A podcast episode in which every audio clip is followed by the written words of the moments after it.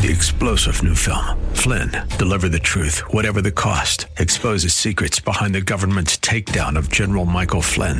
Flynn knew what the intel world had been up to. He ordered the first audit of the use of contractors. This set off alarm bells. He told the truth. He was the most dangerous person for Donald Trump to hire. They had to get rid of Flynn.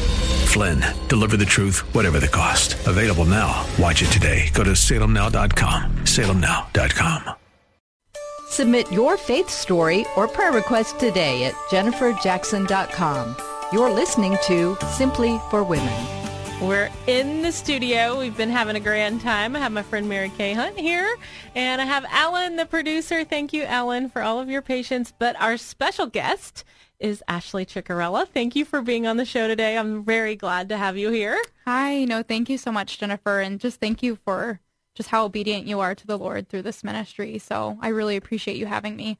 Well, you are one of my new favorite people. I love talking to you. You're same here. oh, you're a prayer person, and I want to. You're you're a mom, um, but yes. you also you work for for Columbus. F O R for Columbus. And so that's exciting. Yes. But you have many skills, many gifts. So tell us about you and who you are and about your life. You are Vince Chickerella's granddaughter in law. Is yes, that right? The famous right. the famous basketball coach. yes, yes, yes. Yeah. So my my husband's name is also Vince Chickerella, which is a little hard to explain sometimes. Get some funny looks, but I met my husband Vince, so that's his grandfather. Very cool. Yes, yes. And we met in high school through Young Life.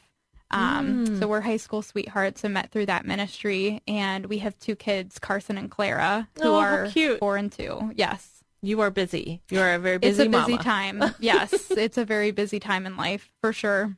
Did you have a good Mother's Day last week? I hope. Yes. Oh, yeah. Yeah. Got to relax, go on a walk. It was nice. That's so good. Well, we're glad to have you here today. It's fun to be live in the studio. Tell us about your life. Tell us how you came to know the Lord. Yeah, yeah. So I came to know the Lord really through the context of family discipleship. So my parents were believers and just really devoted to the Lord and just had a great marriage and loved each other. And that was just very impressionable as a young child. Um, I always reflect on Matthew 7 25, um, where it says that the streams came down and the wind blew and beat against the house. Mm but it didn't fall because it was built on the rock. And to me, that's really the environment um, and the posture that my parents had with the Lord. Um, and so when I got a little older, I, I sort of contemplated what that meant to be a follower of Christ. Um, listening to Francis Chan lately, mm, he talked yeah. about um, God being not only Savior, but Lord. Mm. Um, and really wanting him to be the Lord of my life. Um, and so I met the Lord uh, when I was in upper elementary, lower middle school, and uh, received salvation then. You know, this is the most encouraging testimony, isn't it? Because we, as, as, moms, as families, we need to know that it, it does work when you have the foundation in the oh, Lord. Absolutely. How powerful and encouraging. And it's just, it is wonderful for kids. And sometimes you think, oh, well, that's kind of a boring story. No, that's like a beautiful story. Yes. It's incredible. I agree. I think I felt that way too. And as I get older and go through things, I think sometimes that shows how little I can think of the Lord sometimes. Mm. That me coming to know Christ in the context of my parents is a miraculous story. Mm-hmm. Um, and I, I, it didn't need to be, you know, necessarily some grandiose or, or 180. Um, it was a 180. You know, repentance yes. is is is us deciding to turn from our sin and follow Christ, and that that's a that's a miracle in itself. So I totally agree. Mm, it really is. Well, what are some of the things that you've seen God do in in your life? Are there any highlights? Yeah, yeah. So um, I would actually say over the past five years, um, my family and myself, we've been through kind of a very unexpected and crazy journey uh, through the context of cancer. Oh, that's close to my heart as well. Yes, yes. Um, I know we we share that bond mm-hmm. together. Um, but shortly after my husband and I were married, my mom was diagnosed with ovarian cancer about two months after we got married.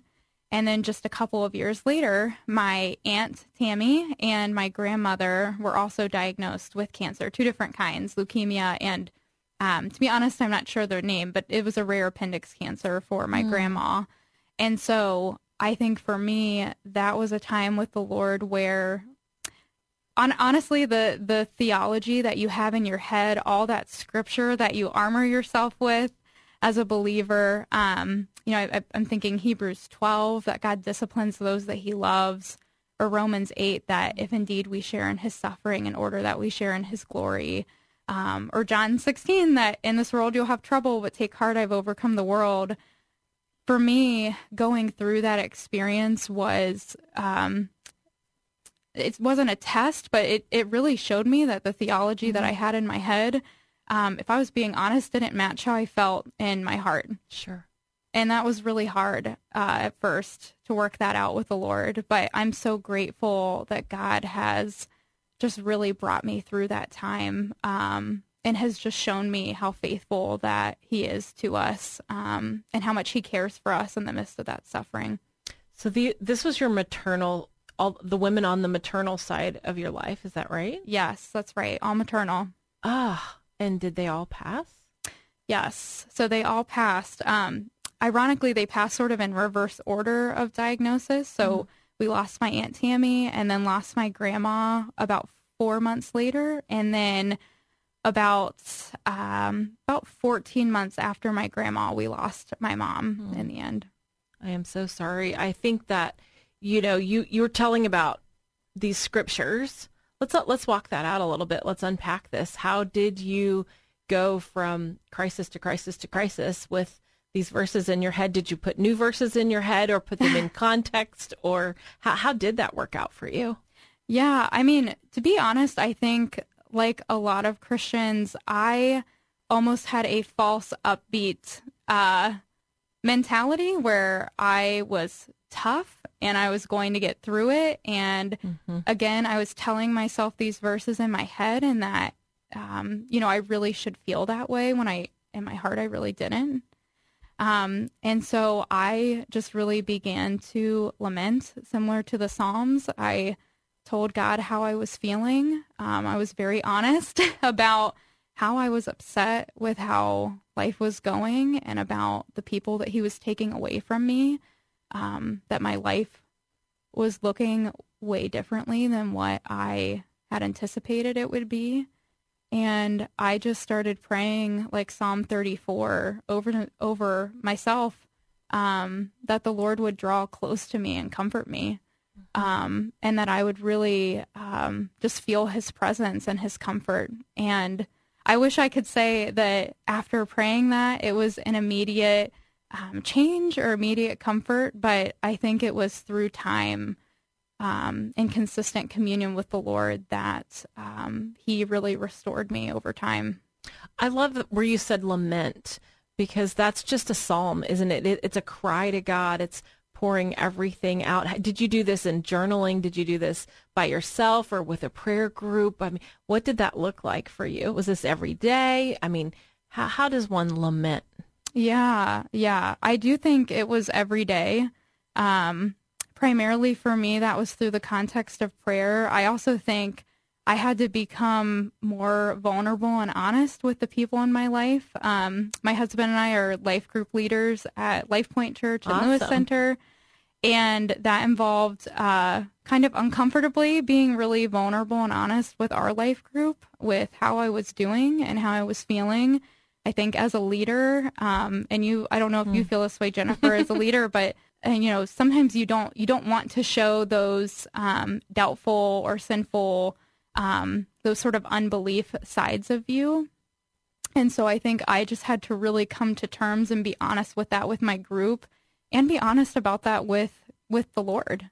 Um, you know like i said i was i was kind of preaching to myself these scriptures but when i prayed them back to god really praying that i would feel that way in my heart mm-hmm. um, over time. that makes a great leader, I think, a transparent, vulnerable leader. Make the best leaders, but it's not easy. I call it life in the fishbowl. Everybody's watching and, you know, but uh, you've done that really well. And so I think that's great. Is, is a life group, has that been part of your growth? I mean, do you do you still do life groups? Yeah, yeah, we still do life groups. I'm very blessed um, that we have our life group and have become good friends with several of them. We we recently met neighbors of ours that um, maybe not so ironically, I think by the Lord's will, they're actually going through a cancer experience with their dad. And we've really gotten to connect over that. Um, and so it's it's definitely been a huge blessing. I think we're definitely called to live in community with each other for that reason. We just need each other through all the ups and the downs. And, you know, I think about the Lord. Yeah. I want to be close to him through all the seasons of life, don't you? Through mm-hmm. the good and the hard. I just want to be close to the Lord. And I think lamenting and pouring your heart out and being in a group and sharing in a group, all of those are ways that we can stay close to Him. Are there other ways that you've stayed close to the Lord or kept growing in the Lord? Yeah, that's a good question. And I, it's funny because in that time, I really felt like the Lord put something on my heart um, through His Word and and just through life experience too. Um, my son Carson is four, and I think, like a lot of Christian parents, we love to spend time um, in the Word. You know, at, at, his age and in, the context that that's helpful to him, and um, in prayer with him. And we we do that, you know, different times during the day, but we always do it at night. And it dawned on me one day as I'm sort of healing, you know, over time through this experience. Um, and I I had a conversation about this with my husband that we sometimes just had so much fun with him at night. Like he's anyone who is a toddler, like you have that time with them. It's when they start talking to you, mm. they they you know, in sort of a normal voice and they share what they're thinking and what they're thankful for. Um, and some nights were so memorable. Like I just remember and hold on to things he said, but ultimately the impression that we leave on Carson and how he learns to trust and love us. Um, I think that it's the um, accumulation of doing that consistently and persistently with him. It's doing that with him every night, that cumulative effect um, of doing that over time that I think leaves that impression and garners trust with him.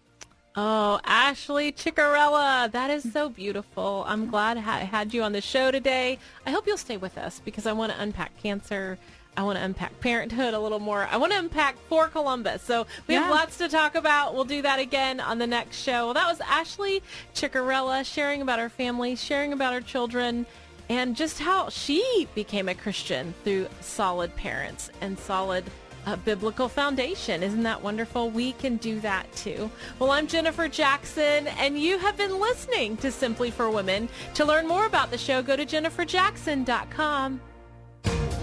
We hope that today's show has been a blessing to you as you seek to simply live out your faith.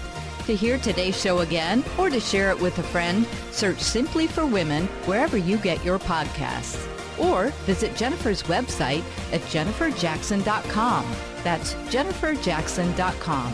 Thanks for joining us on Simply for Women. Take time today to simply be, simply be with God.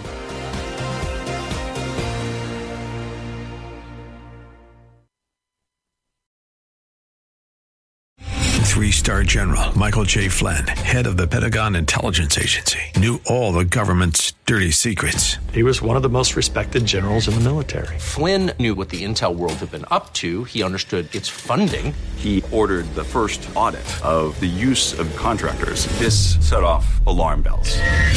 The explosive new documentary, Flynn, Deliver the Truth, Whatever the Cost, uncovers the facts behind this scandal. Flynn told the truth. He was the most dangerous person for Donald Trump to hire. I find out the worst enemy that I'm going to face in my life is right here in America. They took my assessment and they wanted me to change it. And I was like, I'm not changing it. They had to get rid of Flynn with in depth interviews, archival footage, and never before seen personal records of the man behind the headlines. I just felt like I was drowning. Flynn, deliver the truth, whatever the cost. Available now. Watch it today. Go to salemnow.com. Salemnow.com.